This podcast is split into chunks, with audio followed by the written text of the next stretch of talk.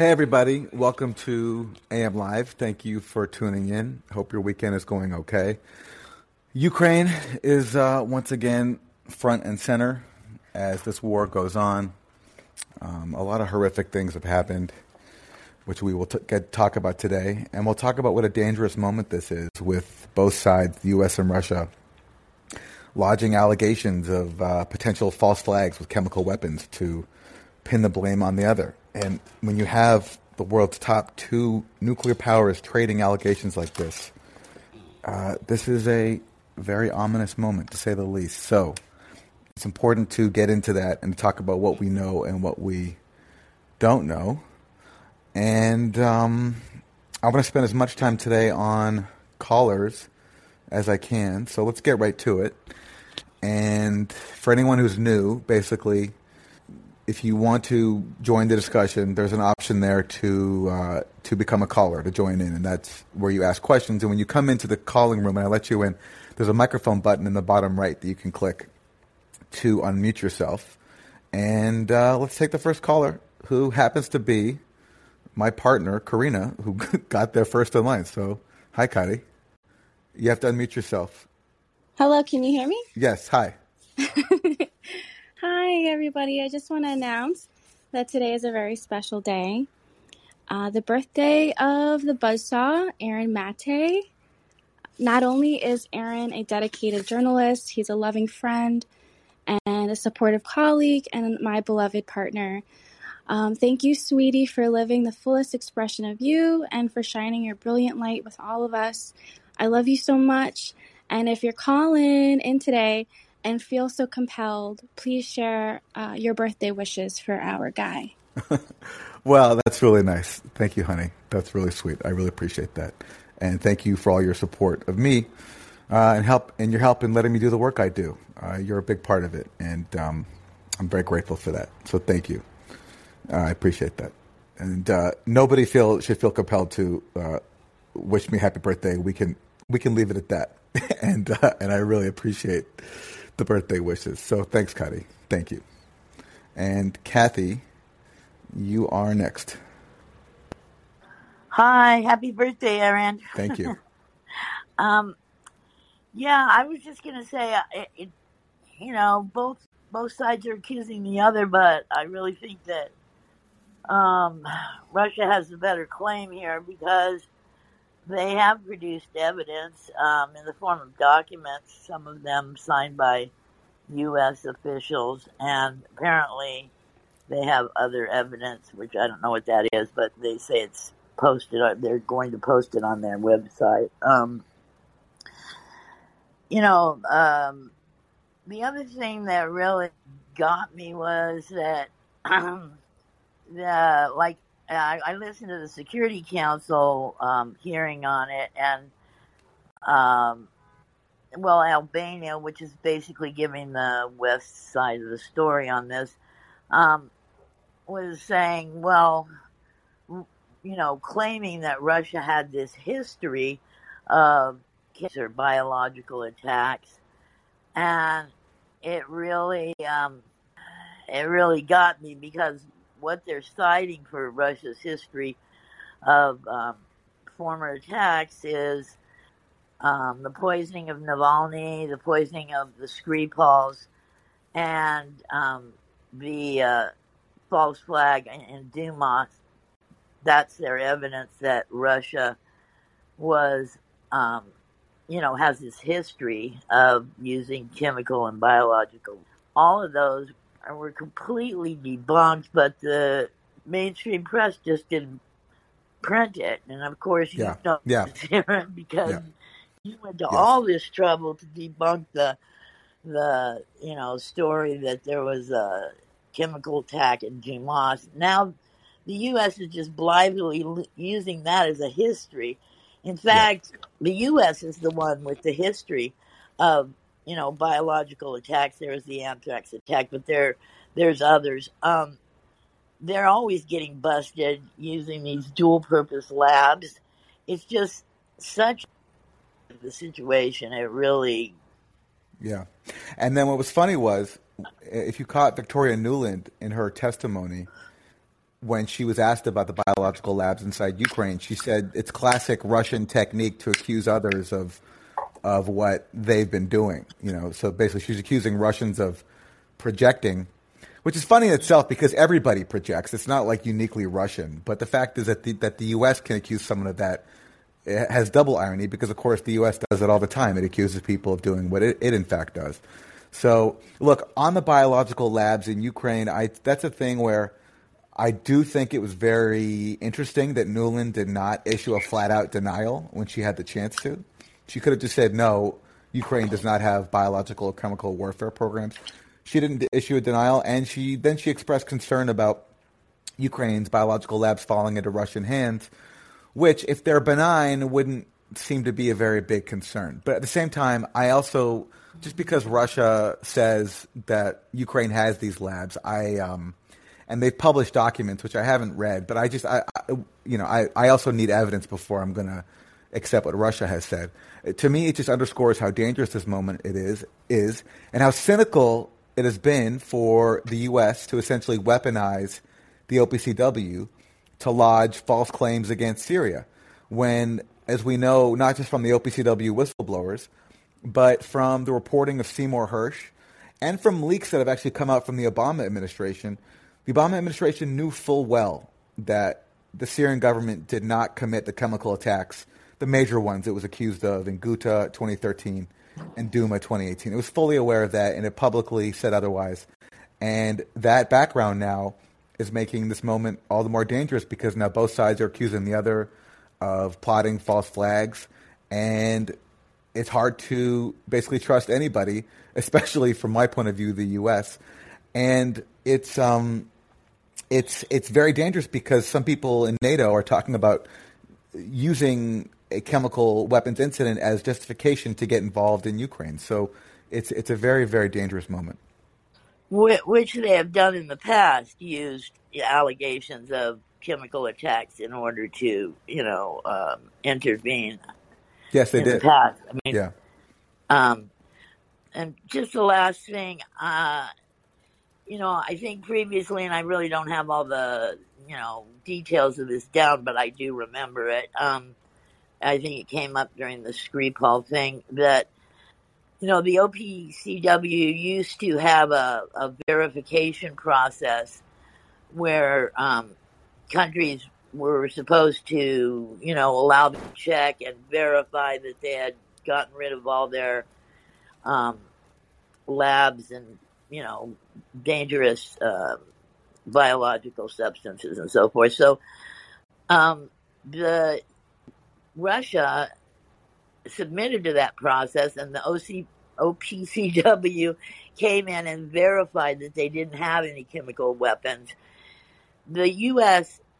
completely refused to do so. They never did so, and then they changed the the law so that there wasn't a verification process anymore.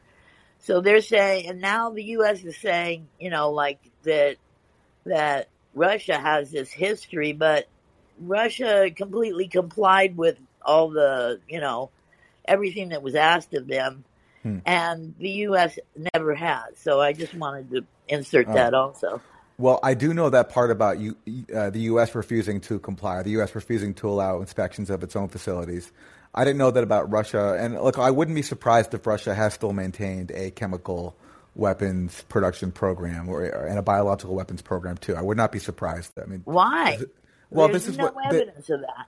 Well, I, I'm not saying there's evidence. I'm saying I wouldn't be surprised if they did. That's well, it just only seems because wrong to say you wouldn't be surprised when we have a lot of evidence of the U.S. and none from Russia. It seems like everybody's always saying, "Well, of course, Russia, you know, has lied in the past. You know, a lot of this stuff they say is just knee jerk kind of stuff where I don't see any evidence of this kind of thing.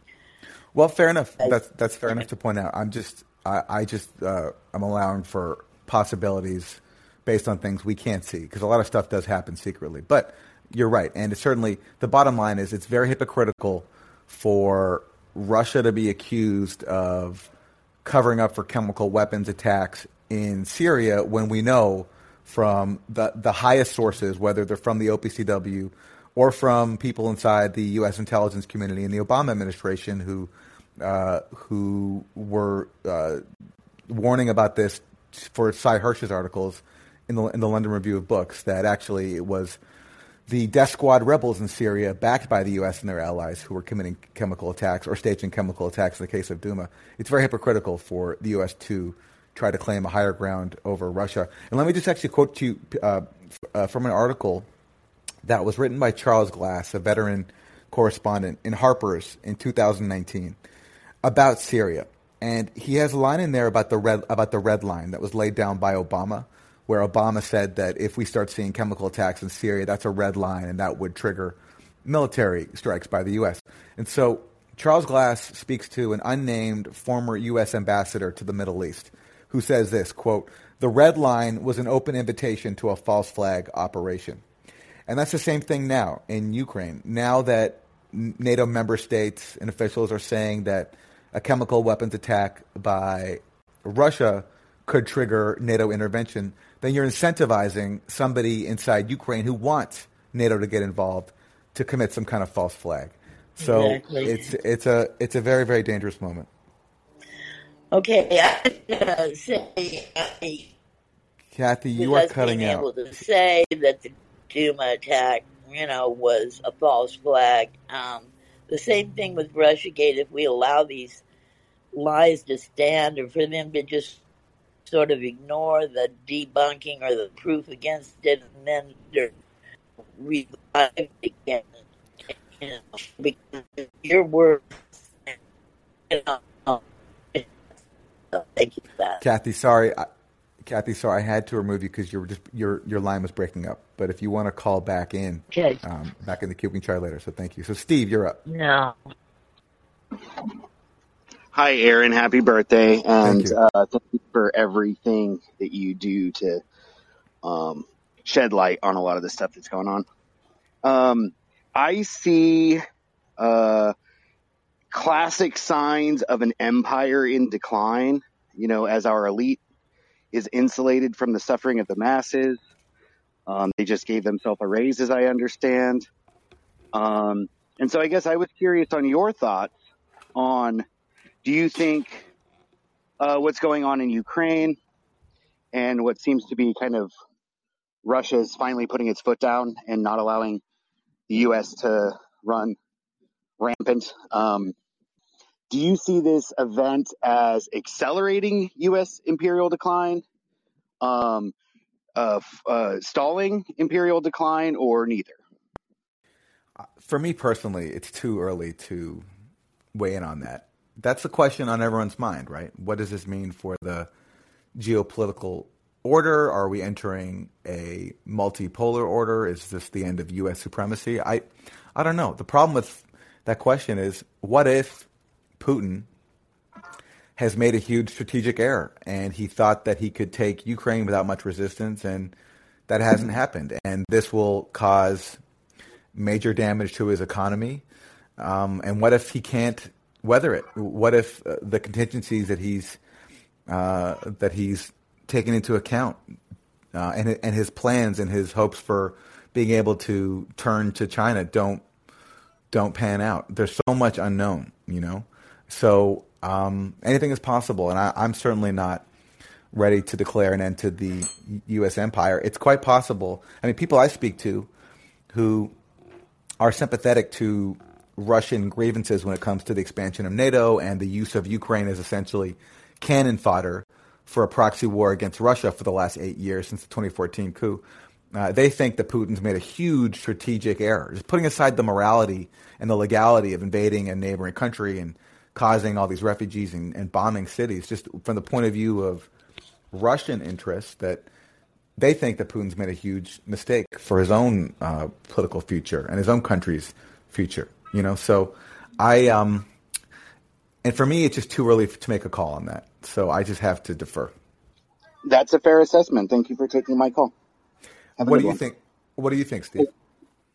Um, I don't know. Honestly, like I'm in the position where like we either go to the negotiating table and figure out how to resolve this uh, diplomatically, or it gets like real, real bad, like historically bad, like nuclear weapons bad. So it's given me a lot of anxiety, so I try not to think about it too much. But I to- that's kind of my general opinion. I totally agree, and that's why it's like to think about the longer term uh, ramifications. It's just too it's it's both too early, and it's also I think not the paramount concern. The paramount concern should be finding an off ramp for everybody.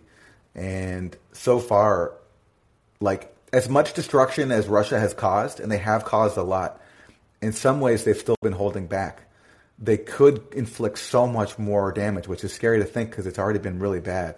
But they could. And so far, the U.S. policy just seems to be fine with sacrificing Ukraine just to further its goals to bleed Russia and, and use Ukraine to stage an insurgency like they did with Afghanistan. And that's just, it's so scary. Agreed. Well, thank you very much for your thoughts on that and have a wonderful rest of your day. Thank you. You too. Hello, sir. Happy birthday. I'll try to give you the gift of brevity. I know I tend to go on. Um, I just wanted to make a comment about how few people on the left or the right are standing up to uh, the current war fever going on.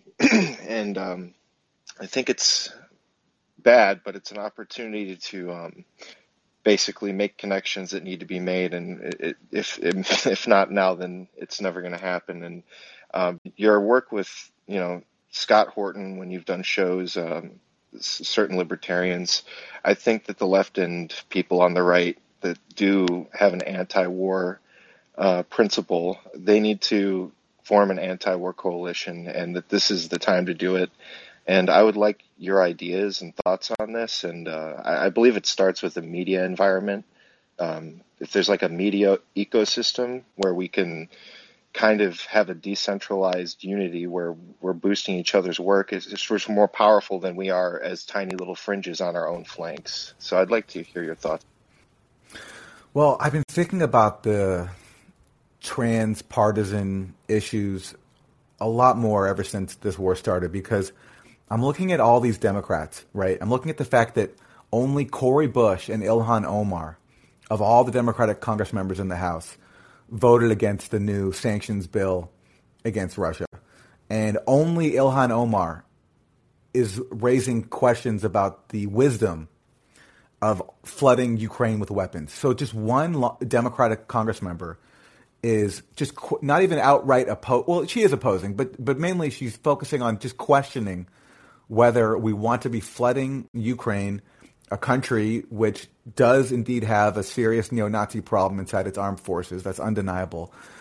She's questioning the wisdom of flooding them with weapons. And so I'm looking at them, I'm looking at all these Democratic pundits, and I'm thinking, you know, I've always taken the Chomsky argument when it comes to elections that you do vote for the party that will likely inflict less harm on the world. And generally, when you compare Democrats and Republicans, it's Democrats.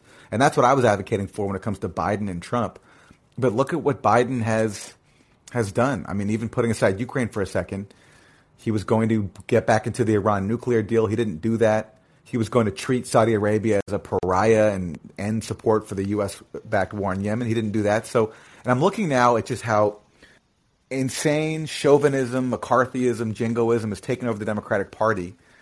And I'm thinking, how can I ever, despite my, you know, them being better on, on many more issues that I care about than Republicans, like, for example, um, immigration or taxes, like they're not, they're not as, uh, they're not nearly as greedy as Republicans are, which is across the board awful. I'm also thinking, how can I ever give my support to these people again, given what they're advocating uh, in in Ukraine and basically how they're they're they're pushing the world toward um, catastrophe.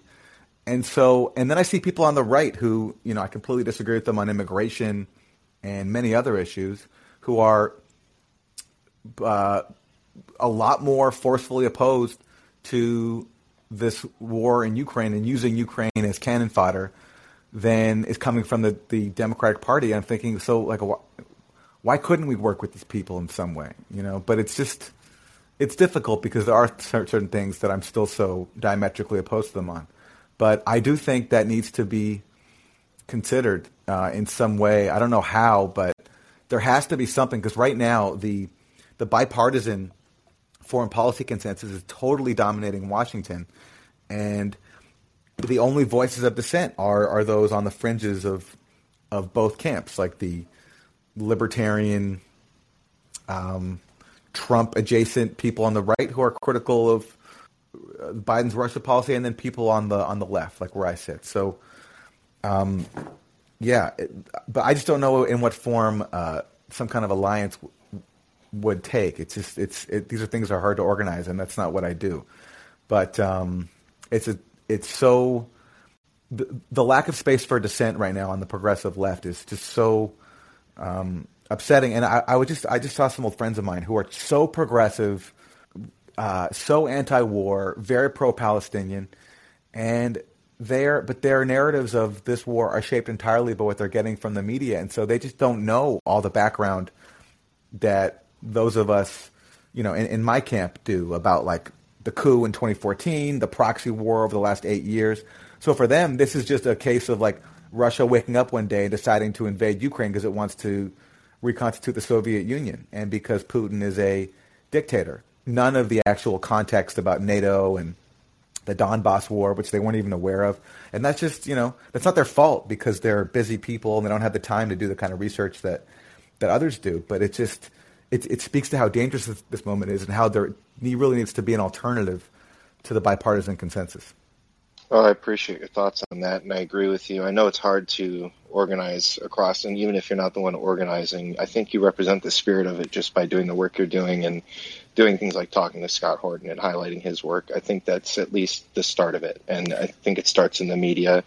And uh, you know, it, they're going to come for us all because these these these war hawks are going to call us all Putinists. They're going to call us all Russian traitors. You know, if it, if things ever got real serious in this country this is like a test run for if shit ever hit the fan, you know who's going to be, you know, basically turning on you and snitching on you and the, the kind of things that we think uh, happen in authoritarian societies. So I think it's better to keep that in mind. Like they're calling Russia, uh, Tulsi Gabbard a Russian agent because some fucking unregistered agent donated sixty dollars to her campaign. Yeah, I saw. Yeah, that. I think yeah, it's because she's anti-war. So this whole thing, they're going to come for us all, and we have to find allies where they exist. So thanks so much yeah. for your time. Yeah, thanks. And look what's been normalized. You know, all these years of this term called Russian disinformation, which in itself is a propaganda term, because it implies that there's something uniquely Russian about disinformation, that the Russians have a unique way of spreading disinformation, as opposed to American disinformation or Israeli disinformation or, or any other nationality. So it's a complete propaganda term, but it's been normalized to the point where now YouTube and everybody else takes RT off the air, and we're just supposed to totally accept that as if that's normal, as if this blatant assault on free speech and a dissenting point of view is somehow acceptable because it's it's keeping us safe from the scourge of Russian disinformation.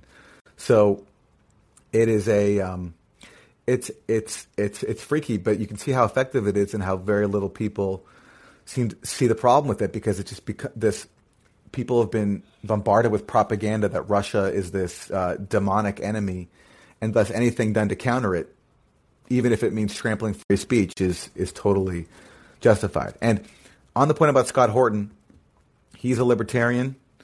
I personally would not run want him running healthcare policy in the U.S. But uh, when it comes to foreign policy, he to me is the one of the sharpest, if not the sharpest, analysts around. I've learned so much from him, and I, I'm going to post in the episode notes for this episode a video and a speech he and transcript of a speech he recently gave on the he rec- he recently gave on Ukraine, which is just so full of information and it's very uh, it's very worth listening to. So I will post a link to that.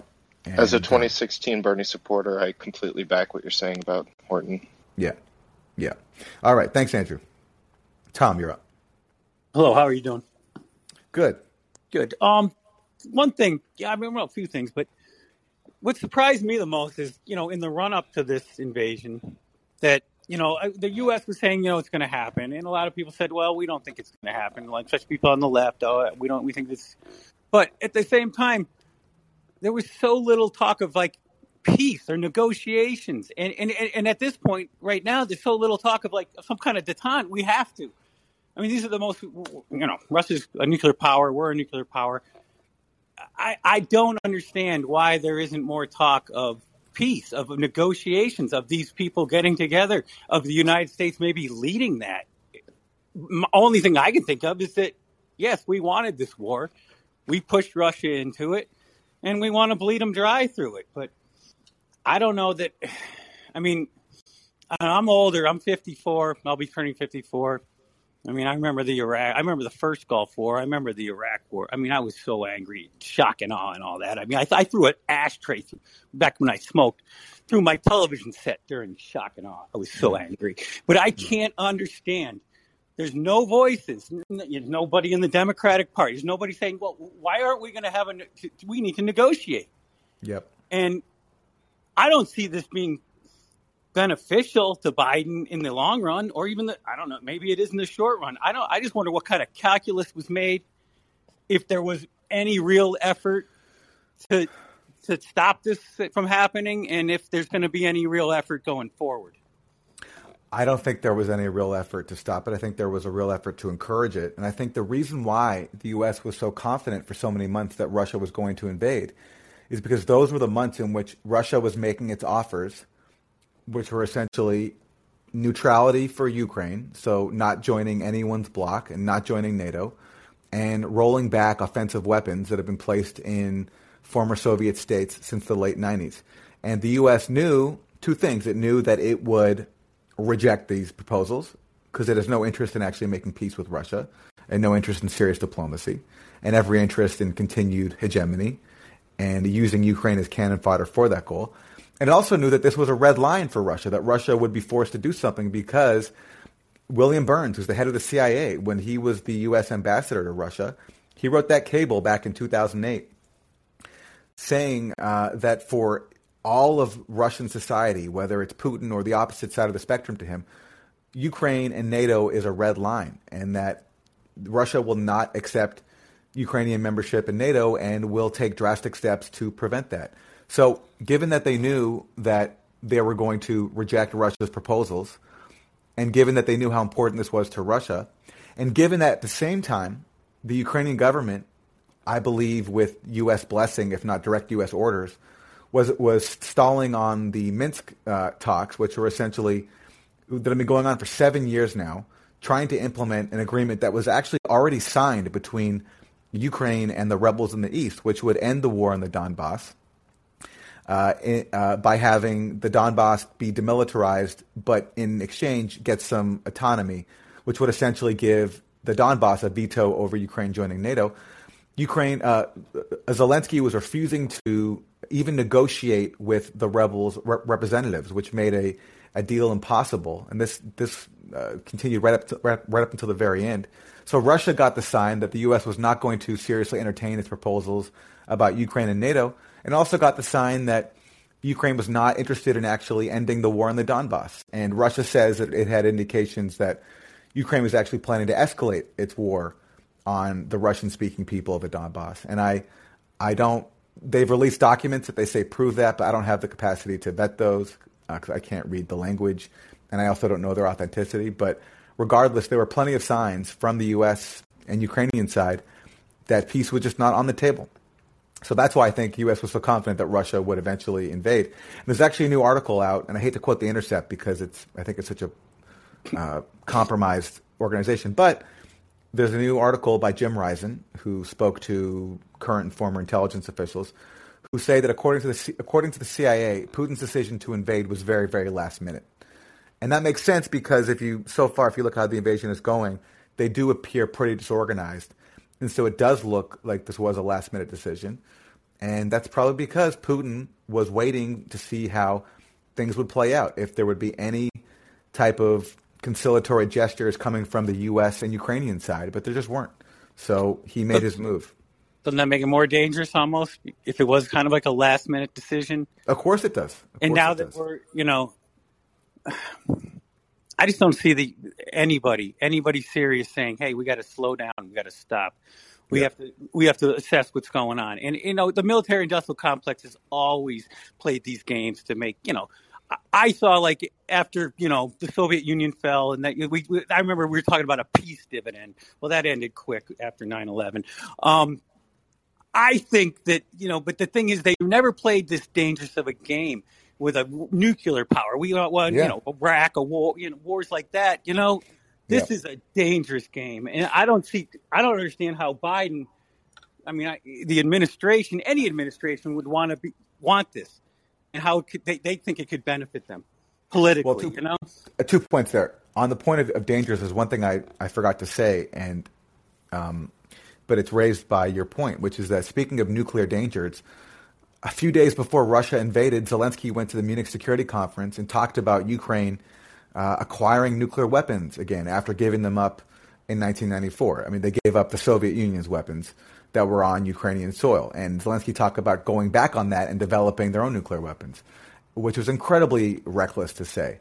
Um, and now, in terms of what why Biden would want this, well, look, this is the crew: Biden, Victoria Nuland, Jake Sullivan, Blinken, who played a critical role in the 2014 coup that kicked all this off. That basically, uh, where the U.S. decided that instead of letting instead of leaving Ukraine alone, they were going to force Yanukovych, the, the president back then, to choose between the U.S. and the EU or Russia. It was one or the other. That, that the Ukraine could not have both. It was going to have to pick a side. Uh, and when Yanukovych refused to go along, when he when he basically he realized that if he accepted the terms of the IMF that were being demanded of him to join a European Union trade agreement, that that would mean for him political suicide because he was being forced to accept pension cuts, energy cuts, and he was also being forced to cut ties to Russia, which he knew would be not just bad for his country, but politically for him suicidal because so many of his supporters were Russian speakers, were ethnic Russians in Ukraine. So when he resisted that, that's when he got cooed in a, uh, with U.S. support by the far right. And the uh, um, Victoria Nuland, as we know from that leaked phone call, played a critical role in that. And Joe Biden was essentially the viceroy uh, who who oversaw all this. Well, yeah, nobody. and his son was so, the, so, know, getting the money. I, I mean, what's yes. going on in Ukraine? They, they, all these politicians have got their hands in it. yeah, so, gonna, so, and are yeah. we going to kill ourselves over this stupid? Yeah, yeah, you know, it's yeah. disgusting. Yeah. So, in terms of your question about what's their motive, I think that their motive is to continue what they started. Where Trump was sort of a brief interruption, where he came in talking about even cooperating with Russia and so, what did he get for that? He got being, he got accusations of being a Russian agent, and he got RussiaGate. And then, when he briefly paused some weapons for for the Ukraine proxy war, he got impeached. But of course, the allegation was that he was doing that to hurt Biden. But they also were very upset, just policy wise, that he was interrupting their proxy war by pausing weapons. So now, now that now that they're back in power, they've picked up where they left off. And you know what?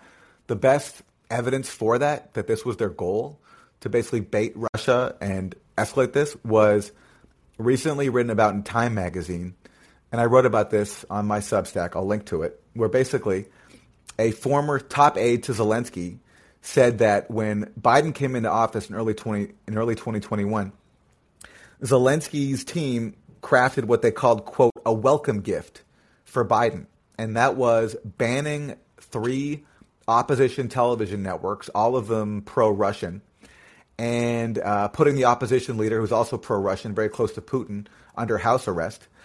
And this was done, this former Zelensky aide said, to cater to the Biden agenda. So the Biden that says the Biden agenda was to encourage confrontation with Russia, to basically not make peace with the uh, Russian-backed forces inside the country, but to ramp up confrontation with them. And they got they they got what they wanted. And um, and this, by the way, speaks to the tough position I think Zelensky is in. Zelensky ran on a platform of peace. He was going to make peace in the Donbass. He was going to implement the Minsk Accords. And I, uh, he seemed sincere about that for all I know. But the problem is the U.S., ever since the coup in 2014, that's the real uh, master in Ukraine. And without U.S. support, it would have been impossible for Minsk to be implemented.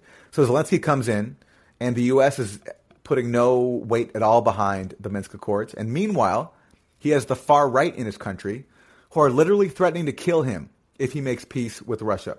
Literally.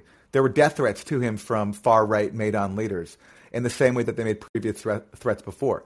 So if you're Zelensky and you have the far right who, who have previously led a coup back in 2014 and have a major base of support and actually have a major presence inside your own military, you're going to be helpless unless the even stronger power, which is the U.S., comes in to back you up and says, we're going to support President Zelensky's um, agenda for peace. In fact, if he doesn't implement it, we're going to withhold military aid and financial aid.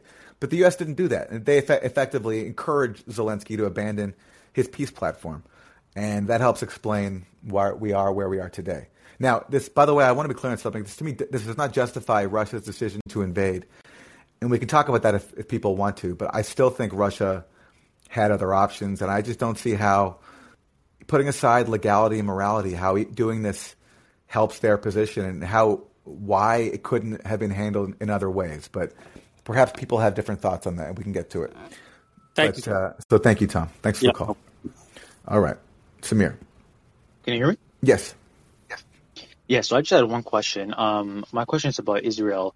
So there was a report the other day that the Prime Minister, uh, uh, Mr. Bennett, he uh, he was he had a meeting with Zelensky and he was encouraging him to pretty much back down and capitulate to Putin. So what what's it seems like Israel's been neutral uh, thus far. So like, what do you think about that? Like Israel's position? Well, Israel has a re- has a relationship with Russia because you know for historical reasons, and there's like there's hundreds of thousands of uh, Russians who now live in Israel. So the countries have have deep ties, which forces them to maintain a friendly relationship, even when it gets awkward in Syria, where they're on very different sides in Syria. Syria, Syria bombs. Uh, sorry, I'm sorry. Israel bombs Syria all the time. And Russia hasn't stopped it from doing that, even though Russia and Syria are very close allies, and even though Russian forces are inside Syria. And that just speaks to how Russia has also prioritized maintaining its friendly relations with with um, Israel. Now, Israel also has close ties to Ukraine, and Ukraine supports its periodic uh, attacks on Gaza. And so Israel's in a position to be a broker. And reportedly, Israel's been pressuring Zelensky to accept Russian offers of neutrality in return for an end to the war. And that's what the that's what the reports say. Now, people involved have denied it, so it's hard to know what's going on for sure. But essentially, that's why it, that's why Israel's in a position to be a broker because of its because it does happen to have friendly ties to both Ukraine and Russia. All right, man. Appreciate it and happy birthday. Thank you. Okay, Eric.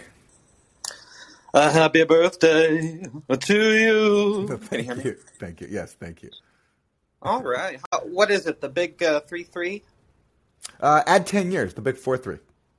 What? You? Yeah. Well, I would. I, I mean, the other day you had a thing online. I was like, he must have gotten a haircut or something because he looks really young, but I wouldn't have guessed uh, that old. But I mean, not that that's very old. It's the new. You know, It's a new thirty-three. It's the new thirty-three. Yeah. Thank you. Well, I guess I was. I thought we would relate a little bit just because I thought we were around the same age. But I'm around, I'm 31, and you know I'm trying to keep things a little light because it's your birthday. But um, remember um, Austin Powers? I do. Yes.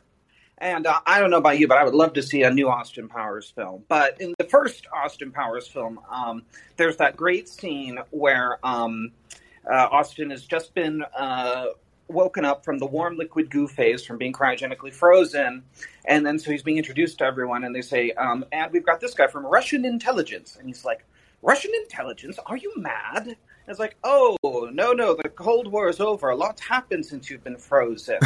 and he's like, wow, uh, you, you're following this one, right? Because then Austin Powers, without missing a beat, he's just like, all right, we beat those capitalist pig dogs. All right, comrade. And they're just like, uh, no, no, no, Austin, we won. He's like, oh, okay, great, capitalism, great, yay.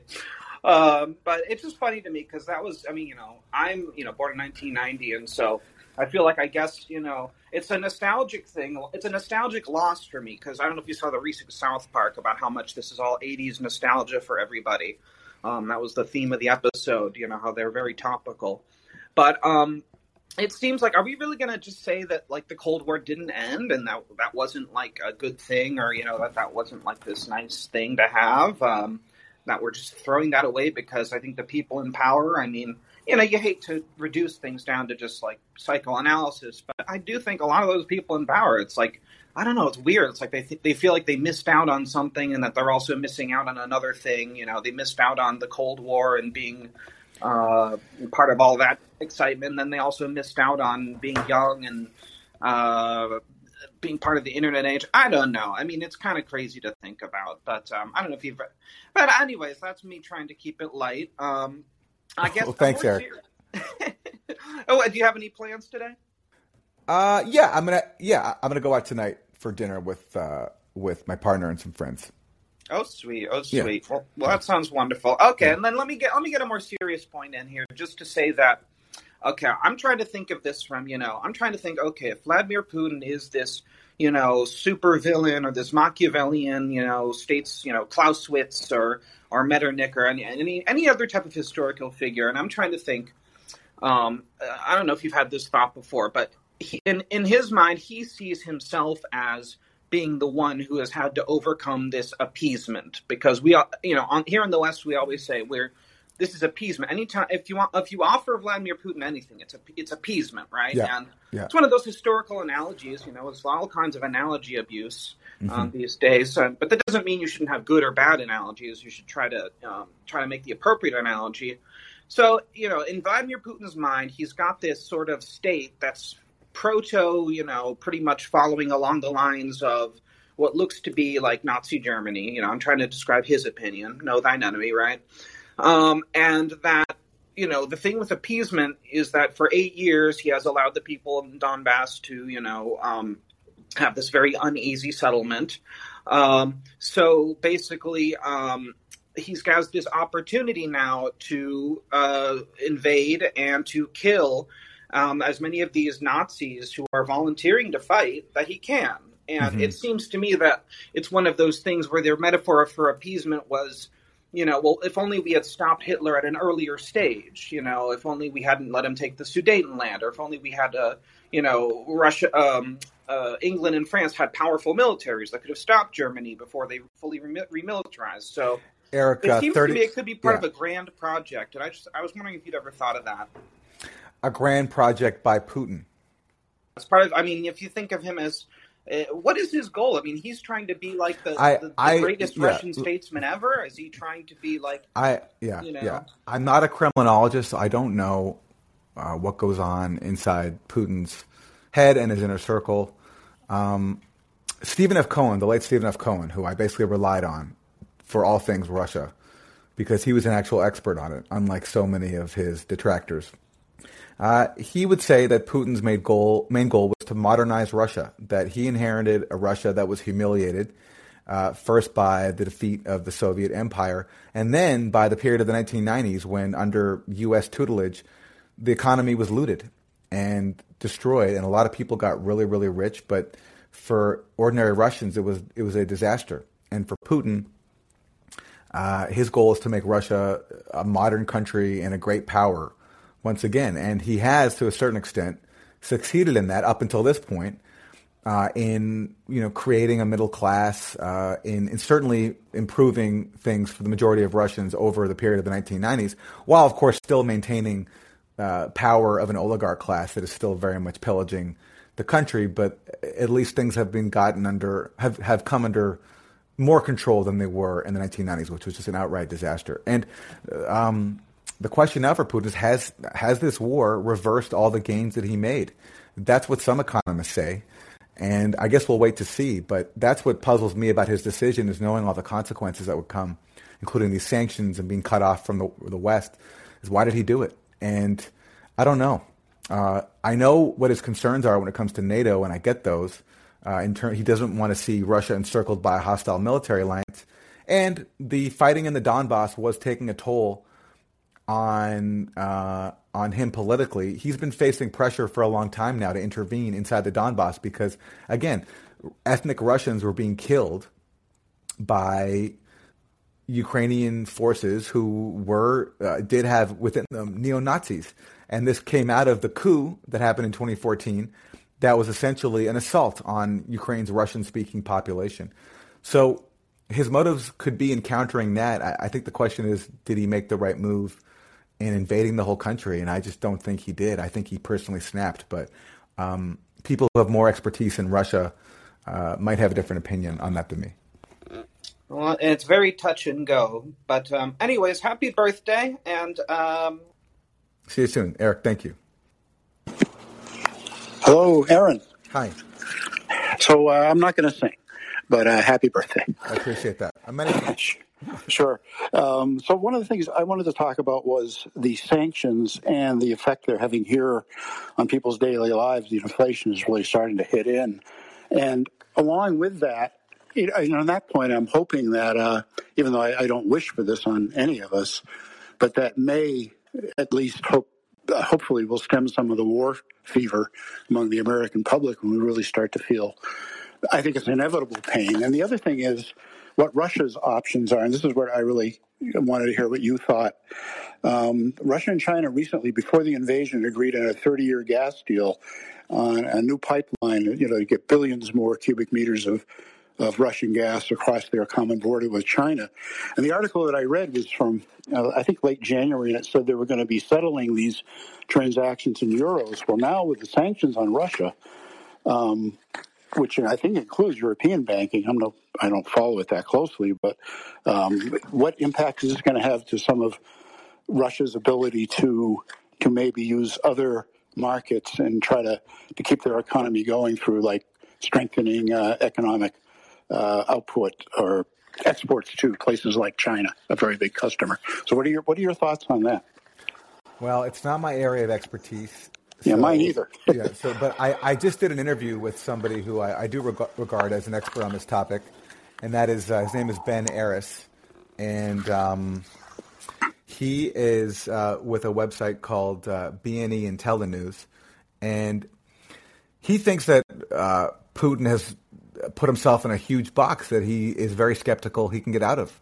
But obviously, the bar, obviously the the thinking, assuming that Putin and his uh, and his cabinet were, were rational was that China would be there to help them out, and that China's economic strength and proximity and uh, would be sufficient for them to to recover. But it's I just don't I don't know how you can look at already the the impact of U.S. sanctions and also the, the steps that went further than people expected, which is seizing Russia's for, uh, foreign reserves, which is unprecedented for that to happen. I don't know. I, I mean, did Russia factor that into their cost benefit analysis? I don't know, but I will like I will link to the bottom of this, this episode the notes, uh, the interview that I did with Ben Aris, and he has a better handle on it than than I do. So thank you, Billy and Susan. You are up, and Susan, if you're there, you want to hit the microphone button in the bottom right. Okay, Greg. It's Yom Rojdinya, Aaron. Um, thank you. I assume that means happy birthday. Yeah. thank you. Thank you. Thank you. I wanted to respond to actually that last guy sparked something. Billy, he sparked the last, uh, his comment sparked something in me that, you know, there's been actually a lot of cooperation between Russia and China prior to the Olympic Games.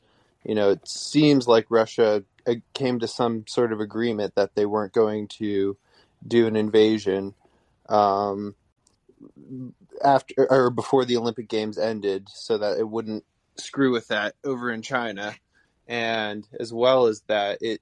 I mean, Russia is the small pawn in the larger game of if you look at it in terms of real realpolitik, they're they don't have nearly as much control as China does, and to me, it seems like an, a huge realignment. I don't know if you've listened to Peter Zeihan before, but he talks about his thesis on where we're going is that it's going to be a uh, a, a multipolar world where uh, with a lot of chaos in in the future, and that seems to be playing out.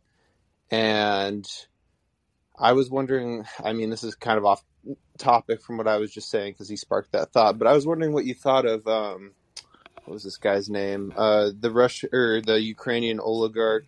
Um, what was his name? Shoot, uh, come Kolomoisky and his influence maybe over Zelensky potentially.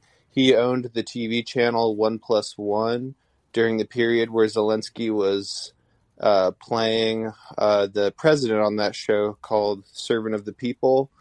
And actually, he was disavowed by Antony Blinken in 2021 and banned from entering the United States as well as his entire family and I was wondering if you had any um, any insight on that because I only recently learned about him and his influence, and also how he potentially has influence over Biden. I haven't looked into that or Biden's son. Uh, I haven't looked into that either, but maybe you have some insight. So, is he the same guy who also funded the Azov battalion? I don't actually know, but I know he was part of the uh, Ukrop party, which has been defined differently by different parties in different parts of the world. Some people are like, "Oh, it's a center left party." Other people have said it's a far right party. To me, it's a it's obviously a nationalist party, and it's a it, they actually took Ukrop is a word that was used as a derogatory term by Russians towards Ukrainians, and it's kind of like a reclamation of the word in a way, which is right. interesting I, in and of itself. right. And his name again, it was Igor Kolomoisky. Yeah, I'll spell it out for you. Yeah, no, no, I got it. Yeah, so he he is he so he is basically Zelensky's top financial backer, and, mm-hmm. he's, and he's also a huge backer of the neo-Nazi Azov battalion ever since it was formed in 2014, as well as other uh, right-wing battalions as well. So he's had a uh, he was he basically bankrolled Zelensky's presidential campaign, and perhaps that explains why Zelensky, as I was talking about before, after winning office, essentially quickly abandoned his his main platform pledge, which was to make peace in the Donbass. Uh, because his one of his main backer was also a key backer of the Azov battalion, and when Zelensky went to the Donbass to, to campaign for making peace, the Azov battalion confronted him, and there's a really humiliating video of this where they tell him basically to fuck off. They tell him to go away. And he says something like, I'm the president, you can't treat me like this. And they laugh at him. And that was a reflection on how much power that they have inside of the Ukrainian military. And they won because he quickly backed down. Uh, he also faced, there were big rallies uh, against making peace with Russia, and where, as I was talking about before, people were threatening his life and threatening his government. And I think that was very impactful on him. And it certainly didn't help that his main backer financially was also uh, a funder of the same groups who were campaigning against his peace platform. And he, um, I believe, also when the when the Pandora Papers came out, that exposed that Zelensky and some of his key people were essentially hiding money that they got from Kolomoisky. So this guy obviously has a very big role in in Zelensky's uh, presidency. Yeah, and he like offered bounties on Russian or Russian separatists at one point during the uh, initial, you know, 2014 coup. Yeah. It was like eight thousand bucks. So he was uh, wow. not yeah. happy about it. Yeah. Um, yeah. I was yeah. also one one other question, unless you want to move on, but no worries. Well, you know what? Because there's a long line. Yes, we're gonna have to, Greg. All right. All right. So, have a good. Thank you. Thank you.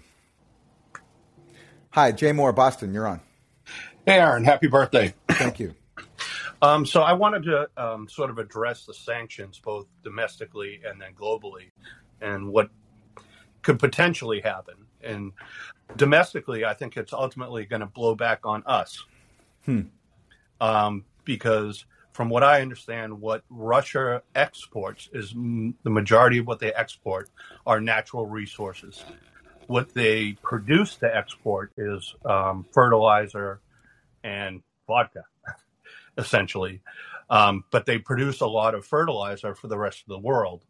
And they also uh, supply a lot of grain to the rest of the world.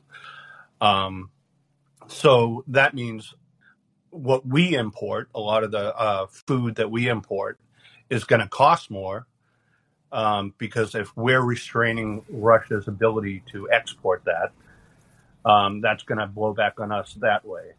The other way I think uh, globally it's going to blow back on us is that what you're already seeing is I think that you're tightening the bond with um, Russia and China, um, and then you're you're gonna you're polarizing the world, and then also a lot of um, uh, Latin America, South America, uh, African countries, and all and all these countries that we've colonized and uh, treated poorly for hundreds of years, they're getting tired of us, and it seems that the the the, the more we push this, um, like I don't know what the United States end game is, because uh, it just seems they're polarizing the world um, against not us, not the people of the United States, but the government of the uh, United States. Because I was I was listening to uh, George Galloway earlier, and he was reading some of the comments from European co- uh, listeners, and uh, Europe is just fed up with us. You know, they blame us for every conflict they've been in since World War II. Um, so I, I, just think this is a, because the United States and DC is so insulated that they're not thinking uh, uh, some long term game about what's happening, and that ultimately it's going to isolate, like it's going to polarize the world, uh, and we're just going to, you know, keep crumbling. The empire is going to keep crumbling, which is in some ways a good thing, but for uh, the people is a bad thing. So those are my thoughts. Happy birthday! Yeah, thank you. Yeah, I don't have anything to add. I uh, I appreciate all your thoughts there. I think all that's quite plausible. It's just again, I there are limits on my knowledge when, especially when it comes to economic matters, and I just I'm not. I try to avoid speculation about the future, but certainly, what is very clear is that right now, the Biden administration is willing to accept pain on workers to pursue their geopolitical agenda when it comes to Russia. Because they, they knew, obviously, that what Russia would do in response. They know that Russian commodities play a very heavy role in the global economy. It's not just Russian oil, but it's other things too, like aluminum and uh, fertilizer um, and uh, food production. All, all, these things are really important. So they knew that, and I, I guess they just bargained that they don't care. They're so obsessed with Russia. Mm-hmm. They ha- they're so entrenched in the policies that they began eight oh. years ago with the Maidan coup. I just don't think they care. And look, they, I mean, just look at their record for the last five years. Is all they talked about throughout Trump was Russia. That Russia was the cause of their loss to Trump. Russia was the cause of all problems in the U.S. Racism. Um, Russia could do anything just with the power of its magical social media bots. So right. they just well, that... them. They backed themselves into that. Um, into that like uh, mindset, and they just can't get out of it. To the point where there was just an article. There was just an article in the Washington Post this weekend saying that they had this strategy meeting where for the midterms, their campaign message is going to be that this is all Putin's fault. You know, right. Putin, Putin's price hike. It's so they're just doubling down, and you can see that coming from a mile away. You certainly could. I mean, they doubled uh, like the you know right after RussiaGate collapsed with Robert Mueller's testimony mm-hmm. in July 2019, where he wasn't even familiar with the details of his own investigation. They immediately pivoted to Ukraine Gate. Now, Trump gave them a gift with that when he was asking for Ukraine to investigate Joe Biden.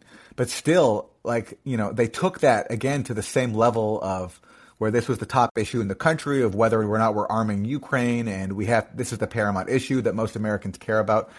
And not surprisingly, and this is exactly what I warned about when this was happening, uh, Trump ended ended that impeachment over the Ukraine thing with the highest approval ratings of his presidency.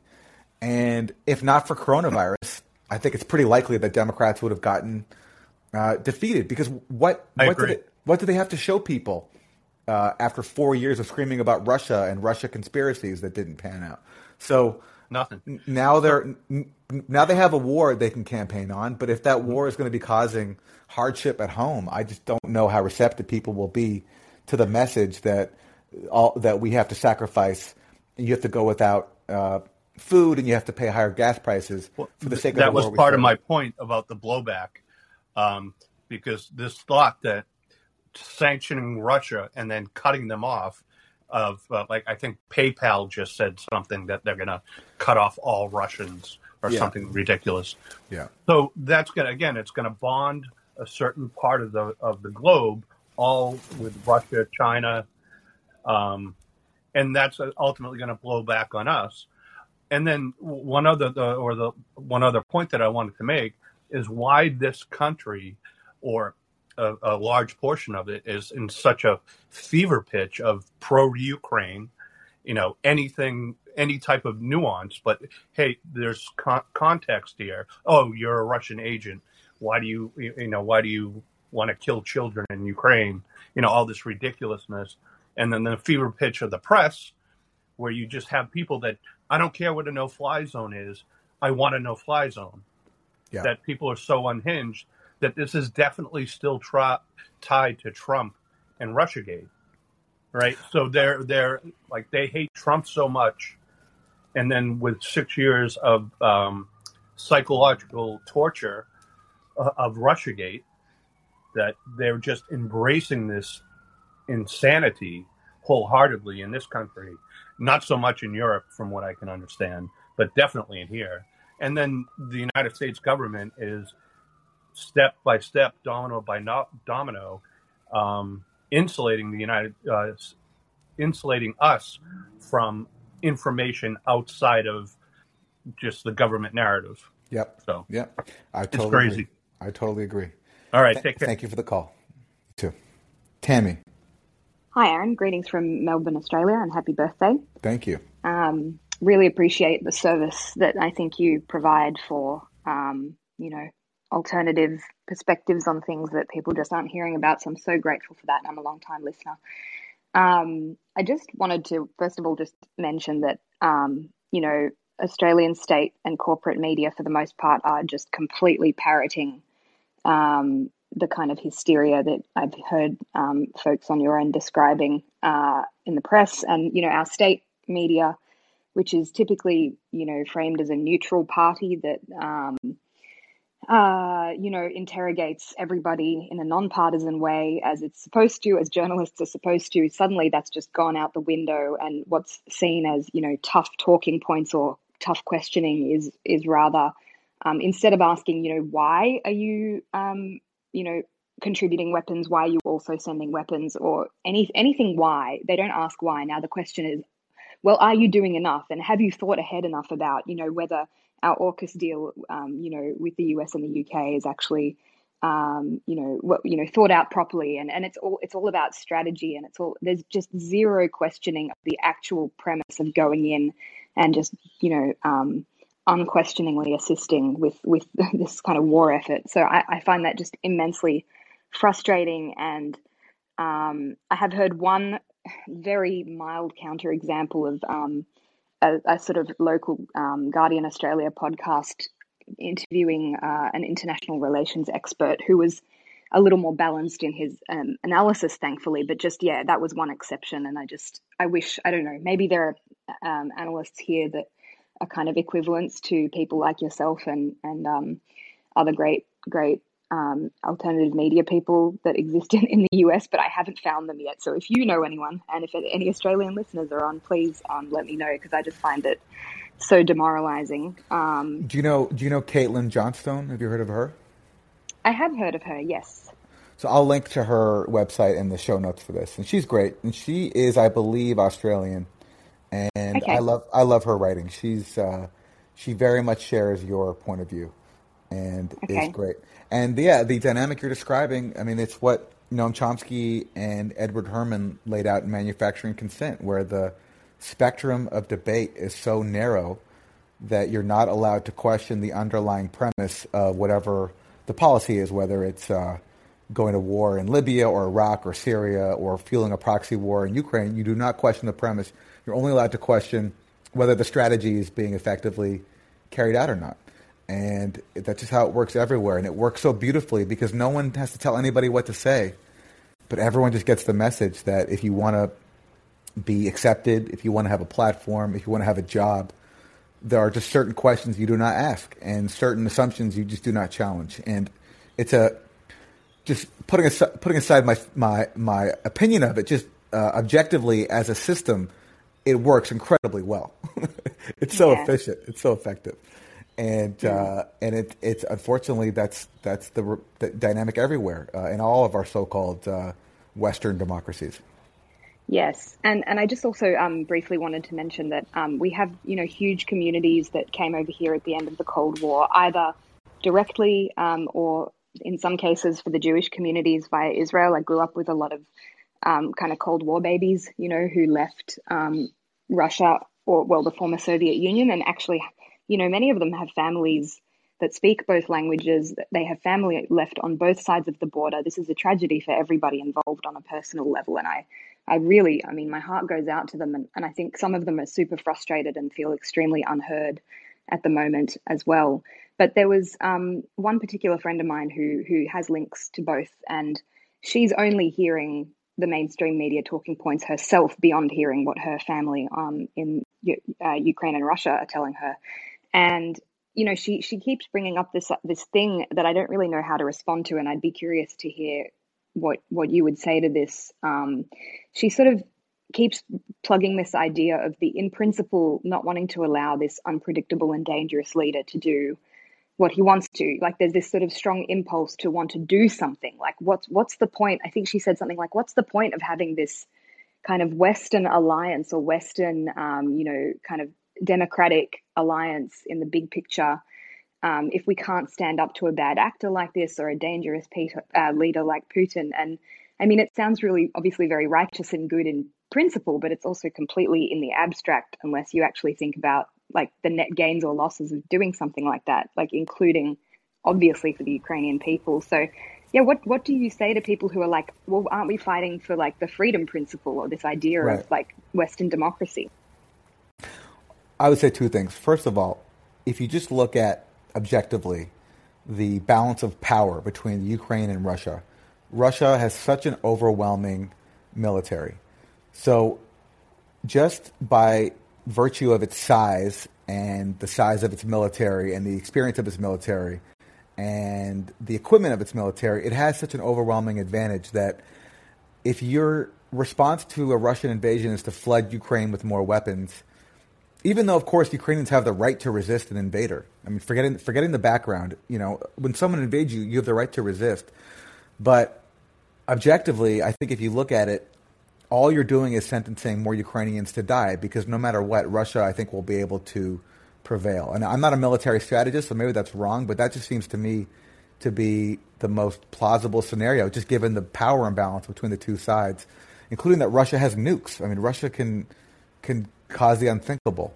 So to me, it's just reckless to flood Ukraine with more weapons for a fight that ultimately I just don't think it can win. And then you look at the um, the broader question of of uh, what to do, and the like you can't like when you pose that question, it uh, about like like how can we just sit by and let this country invade another? That would be a fair question if the issue started on the day that Russia invaded. But unfortunately, there's an entire background. And the fact is, the background, at least in my opinion, shows that Russia has been responding to a crisis that it didn't start and that includes expanding NATO to Russia's borders, placing uh, offensive weapons systems inside of these uh, new NATO states like Poland and Romania that are aimed at Russia, and then when it comes to Ukraine, pledging that it will become a, me- a member of NATO, and then in 2014, backing a coup that overthrew a government that was trying to be neutral, and instead installing it with a uh, far right infused government that was talking about joining NATO and that also essentially declared war on the country's Russian speaking population and has since been fighting a war against those Russian rebels for the last eight years that's killed 14,000 people. And Russia, instead of just invading Ukraine eight years ago, uh, like aside from Crimea, which it took, although it took, I believe, with the support of the population there, um, Russia has been proposing uh, reasonable proposals, I think, including the Minsk Accords, which were reached and negotiated in 2015 between Kiev and the rebels, and Moscow supported those Minsk Accords. And Russia, also up until the very end, was just proposing essentially a grand bargain of neutrality for Ukraine and a rollback of NATO weapons in surrounding Soviet states. Now, maybe maybe the latter proposal could not be achieved, but at least the U.S. could have, I think, seriously negotiated and not refused to take NATO membership off of the table. It just refused that. It said, no way. Even though, by the way, the U.S. has no real interest in letting Ukraine into NATO, at least not anytime soon. So the U.S., for a principle of a country's potentially one day joining this hostile military alliance, essentially let a war happen. And I just think that that's the part that's reckless. So basically, the question of, of how can we just let this country do this, um, it's it can only that question can only be posed if you don't believe that Russia uh, undertook good faith efforts to avoid a war. And I think Russia's decision was reckless, and I think it's criminal. But I do think that they made serious proposals before the war that could have ended it. And I think it was reckless for the U.S. to lead the way in rejecting them. So sorry, that's a long answer to your question, but I hope that makes sense. Yeah, no, thank you. I, I really appreciate it. And perhaps next time you do um, a call in if it's at a time that I'm awake because sometimes it's not with the time zone difference. Um, perhaps I'll uh, I'll call in a, and talk about um, the the China and Indochina consequences, which are really kind of a lot of what the media here are also kind of obsessing about at the moment. So, um, thank you so much for taking my call. I really appreciate. it. Thank you, thank you, Tim. You were up, and Tim, if you're there. there Hey, sorry. I hate birthdays, so my condolences. It'll be over soon for you. Thanks, thank you. Um, I wanted to try out two ideas on you. One is kind of, I think, actually really hopeful, and the second one is kind of horrifying. So it's a bit of a kind of shit sandwich, if you see what I mean. You know, I think that the moment that we're living through is actually um, the rise of China means the end of Western colonialism. And Russia is kind of in the sidecar on that, uh, but I think that's really where this is headed. Um, the, the second thing that I think is actually um, kind of more horrifying is really um, no one seems to ask the question of why there are neo Nazis in such a powerful position in Ukraine. And, you know, they're kind of, first of all, there's the argument about, you know, whether they exist at all, whatever. But it strikes me it's blindingly obvious, and you actually almost stumbled over it when you were talking about the fact that Z- Zelensky was backed by Kolomoisky, who also has been backing the Azov regime, right? hmm The, the Nazis in Ukraine exist as enforcers to enforce the fact that that country has to sacrifice itself for American interests, right? That's why they're using uh, civilians as human shields. That's why they've been terrorizing eastern Ukraine for the last eight years. Um, so, and you know, the fact that just this week we learned that 450 HTS fighters from Syria are being sent to fight in Ukraine should really make you kind of zoom out a little bit and look at what we're doing, right?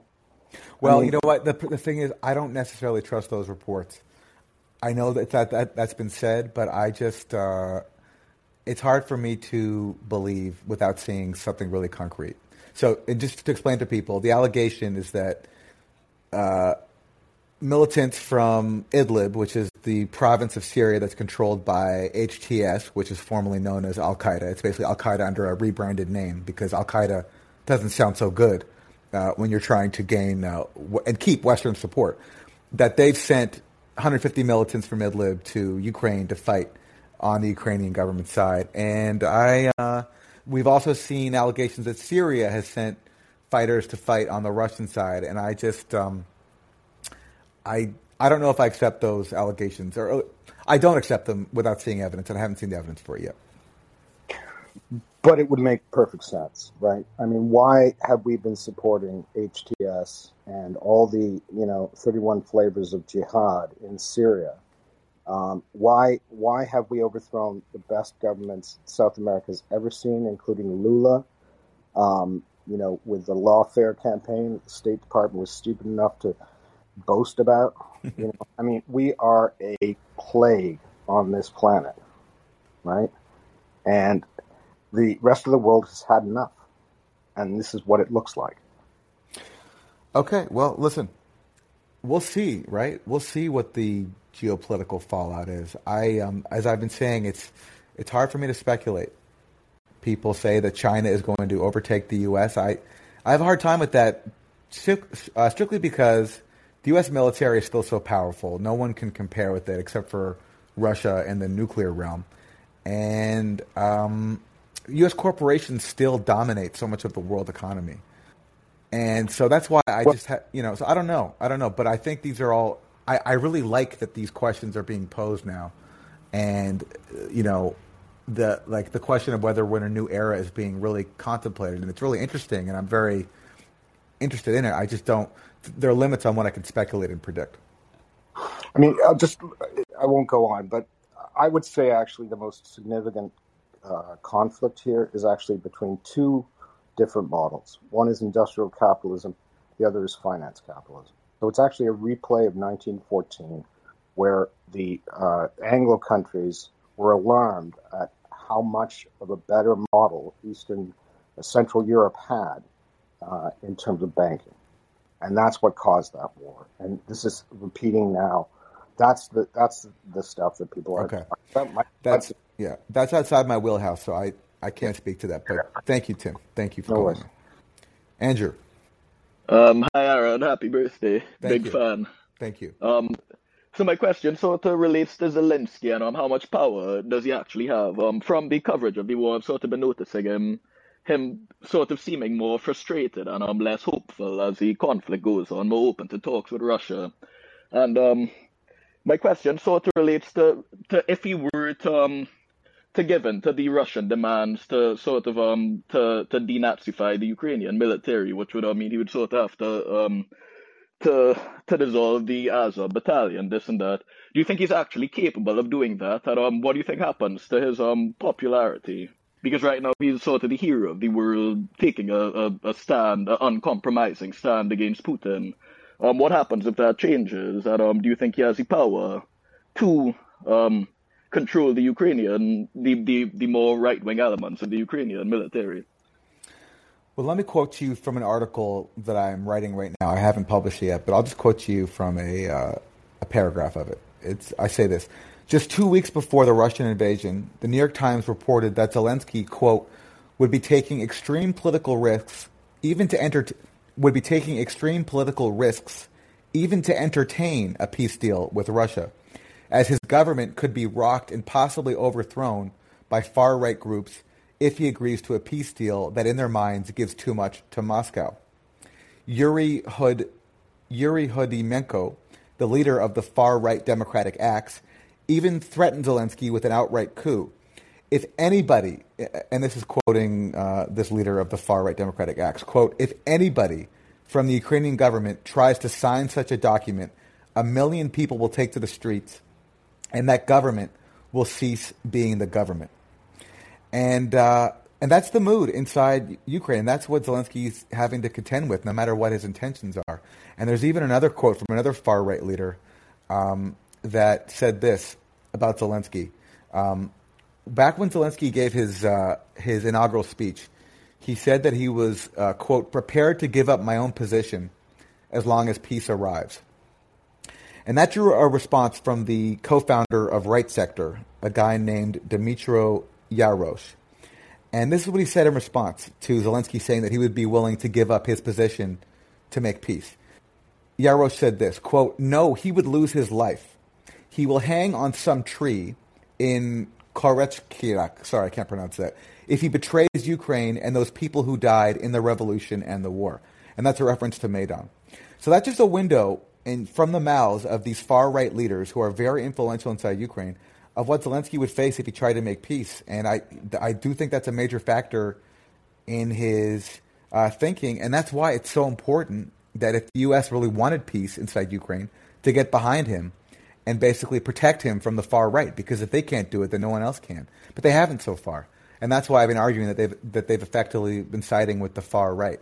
And that's been clear ever since he took Yeah. office.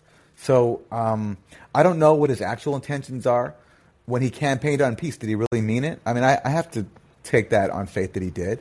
I have no reason to believe that he didn't. And maybe that was a con. I don't know. But certainly, if he really wanted to do it politically, I just don't know if he can, given the power of the far right in his country and the influence of the U.S., which seems to have no interest so far in, in peace, and instead use, using Ukraine as cannon fodder for an insurgency against Russia.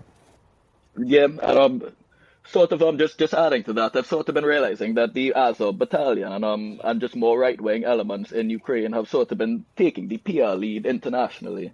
Like um, I, I just came across some um, it's sort of drone footage of an assault on um on the Russia or, or on a Russian convoy where they're um like rocketing uh personnel ca- carriers and um it's an invading force, so it's um you know it's just war, but it's um it's branded with the um Azov battalion and it's um it seems to be very popular. So Yeah, it is. being They're- shared all over social media. There's such know an- that, that, and that's the message that the world, you know, what I mean, that the world hears first, which um, also limits Zelensky. I don't. I don't know if you saw this, but NATO on International Women's Day tweeted out uh, some tribute to the women of the Ukrainian military.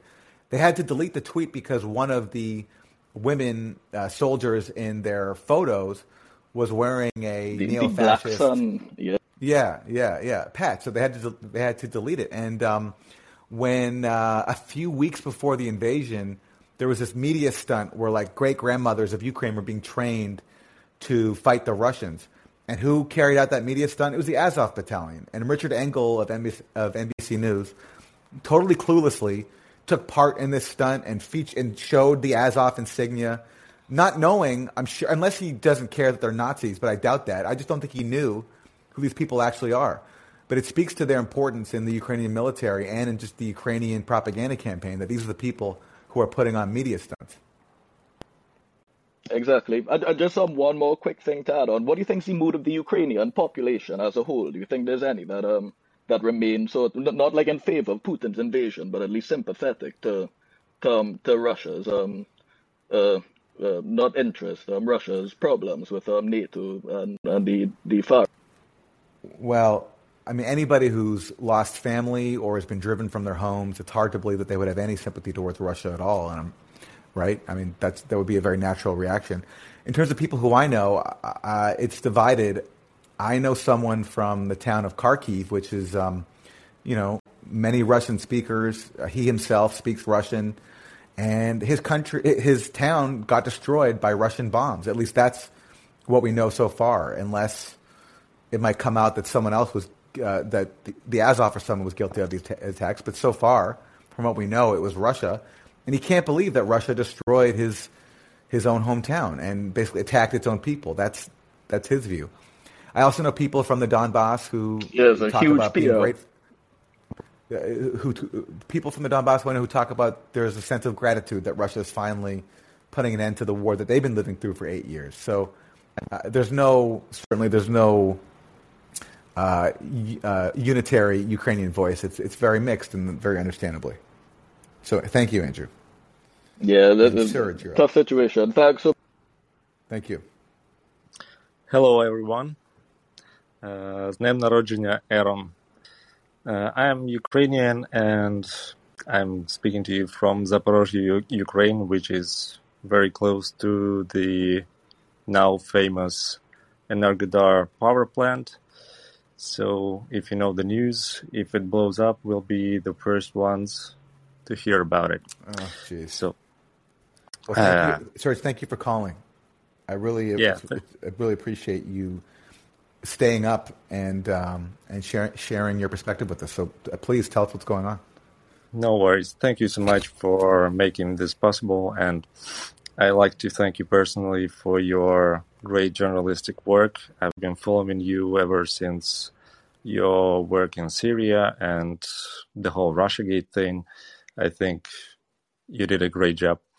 And thank you so much. So I'd like to say that um, I think I'm in the absolute minority in Ukraine when it comes to uh, the Russophobia.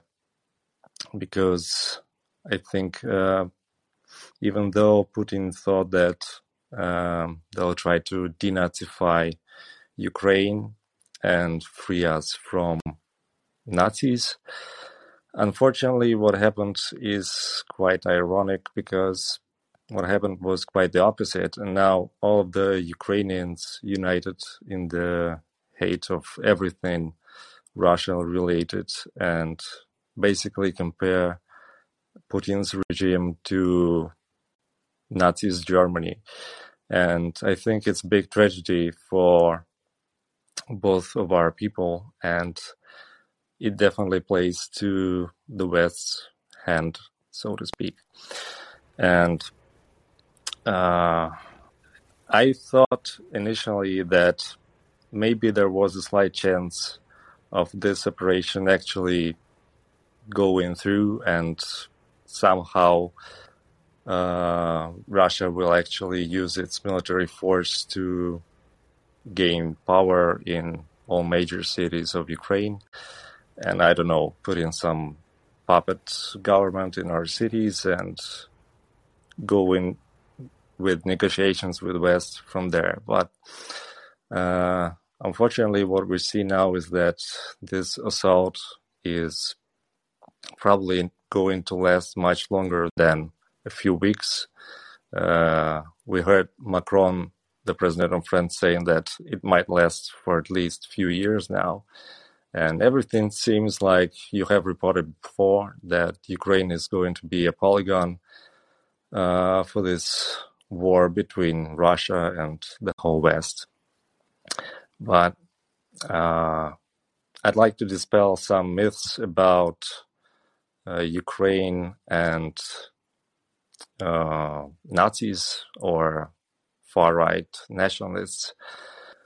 Uh, even though the 2014 coup was completely uh, unlawful and illegal, obviously, unfortunately, the West sponsored these far right groups, uh, Pravy Sector, uh, Sich or C14, and a lot of other far right groups to basically overthrow the government. So I think we're all on the same page here. But um, what I think the major mistake of the Russian regime was uh, is that they waited for so long.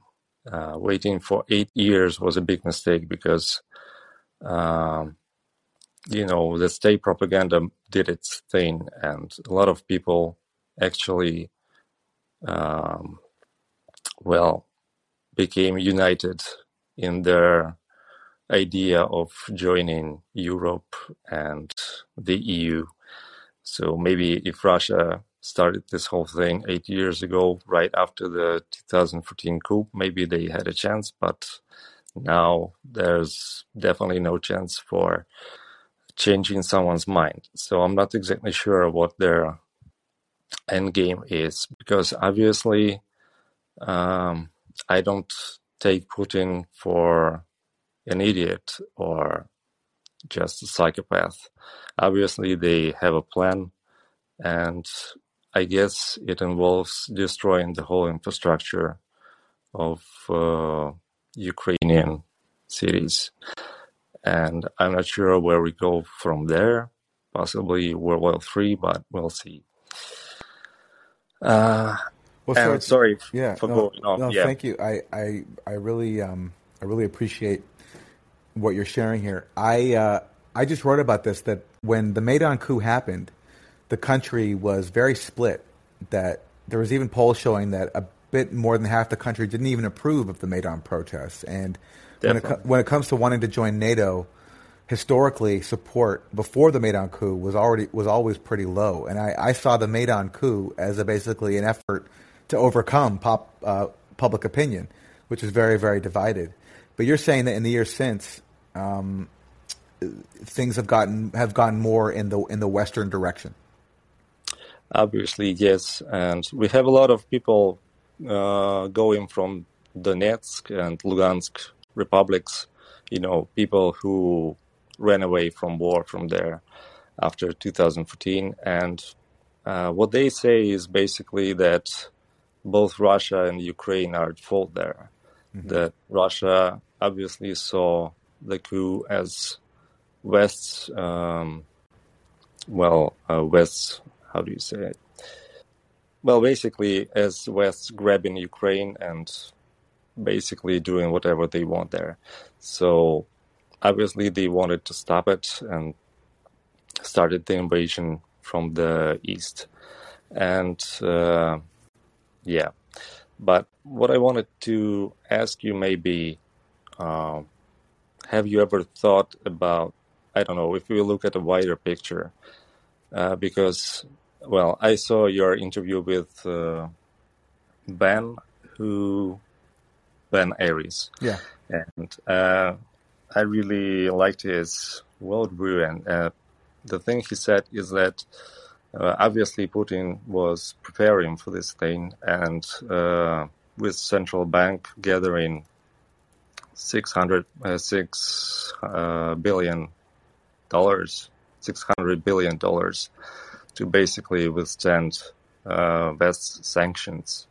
But uh, they made a mistake and lost almost half uh, of these finances to withstand sanctions. So I'm not sure if uh, it was major miscalculations on uh, Putin's part, or if it was a part of a bigger plan to basically destroy Russia's economy. And I don't know if we look at a wider picture. Have you ever considered uh, the World Economic Forum's part in all of this? Because as we all as yeah. we all know about Klaus Schwab's famous talk about how through the Young Leaders program they penetrate public offices of all major countries, including Russia and Putin's cabinet. Have you ever considered that maybe this whole World War III thing is part uh, of the Great Reset agenda? And well, uh, look, I, have never looked yeah. into the Great Reset, so I can't speak to that. But I do think that there have been, been a long time, there's been a campaign to basically cut off Russia's economy and, and, and really cut off the economy of anybody who threatens U.S. hegemony. So that's why Venezuela, Iran, Syria, anybody who's in the way gets their economy uh, uh, seriously attacked. Um, and only when countries like Venezuela become necessary again, like they are now, because the U.S. is cutting off Russian oil. Now they need Venezuelan oil. So now it looks like Venezuela might get a chance to breathe again and have some sanctions removed. So in terms of the um, broader a broader agenda than that, I don't know. I can't speak to that, but certainly there have been efforts to uh, certainly plans like. I definitely think there are people in Washington who are thrilled that Russia invaded because it gave them an, an excuse to undertake all the measures that they've been planning for a long time that would destroy Russia's economy and weaken its ability to be a deterrent to U.S. power. I definitely think that's this has been very welcomed by them. But let me ask you: uh, so you are you are near the Zaporizhia uh, power plant? Is it that one? Uh, it's Zaporozhye and Energodar yeah. is the city near it. Yeah, and that's the and that's the plant where basically there was a there was a firefight between Russia and Ukrainian forces recently, and that's when Russia was accused of essentially uh, striking the nuclear power plant. Yep, definitely. Well, uh, the another problem is that uh, we live in uh, informational war, and yeah. even for me, it's very hard to decide which side tells the truth. Yes, absolutely. The only thing I can, the only thing I can say is that we have relatives living in Energodar. Mm-hmm well, basically relatives of friends, and they actually work on the Energodar power plant. And uh, just a few days before the invasion, they had to sign papers basically saying that if they start working for Russian government, that they will be proclaimed. Um, how do you say it? Well, basically, they will. Uh,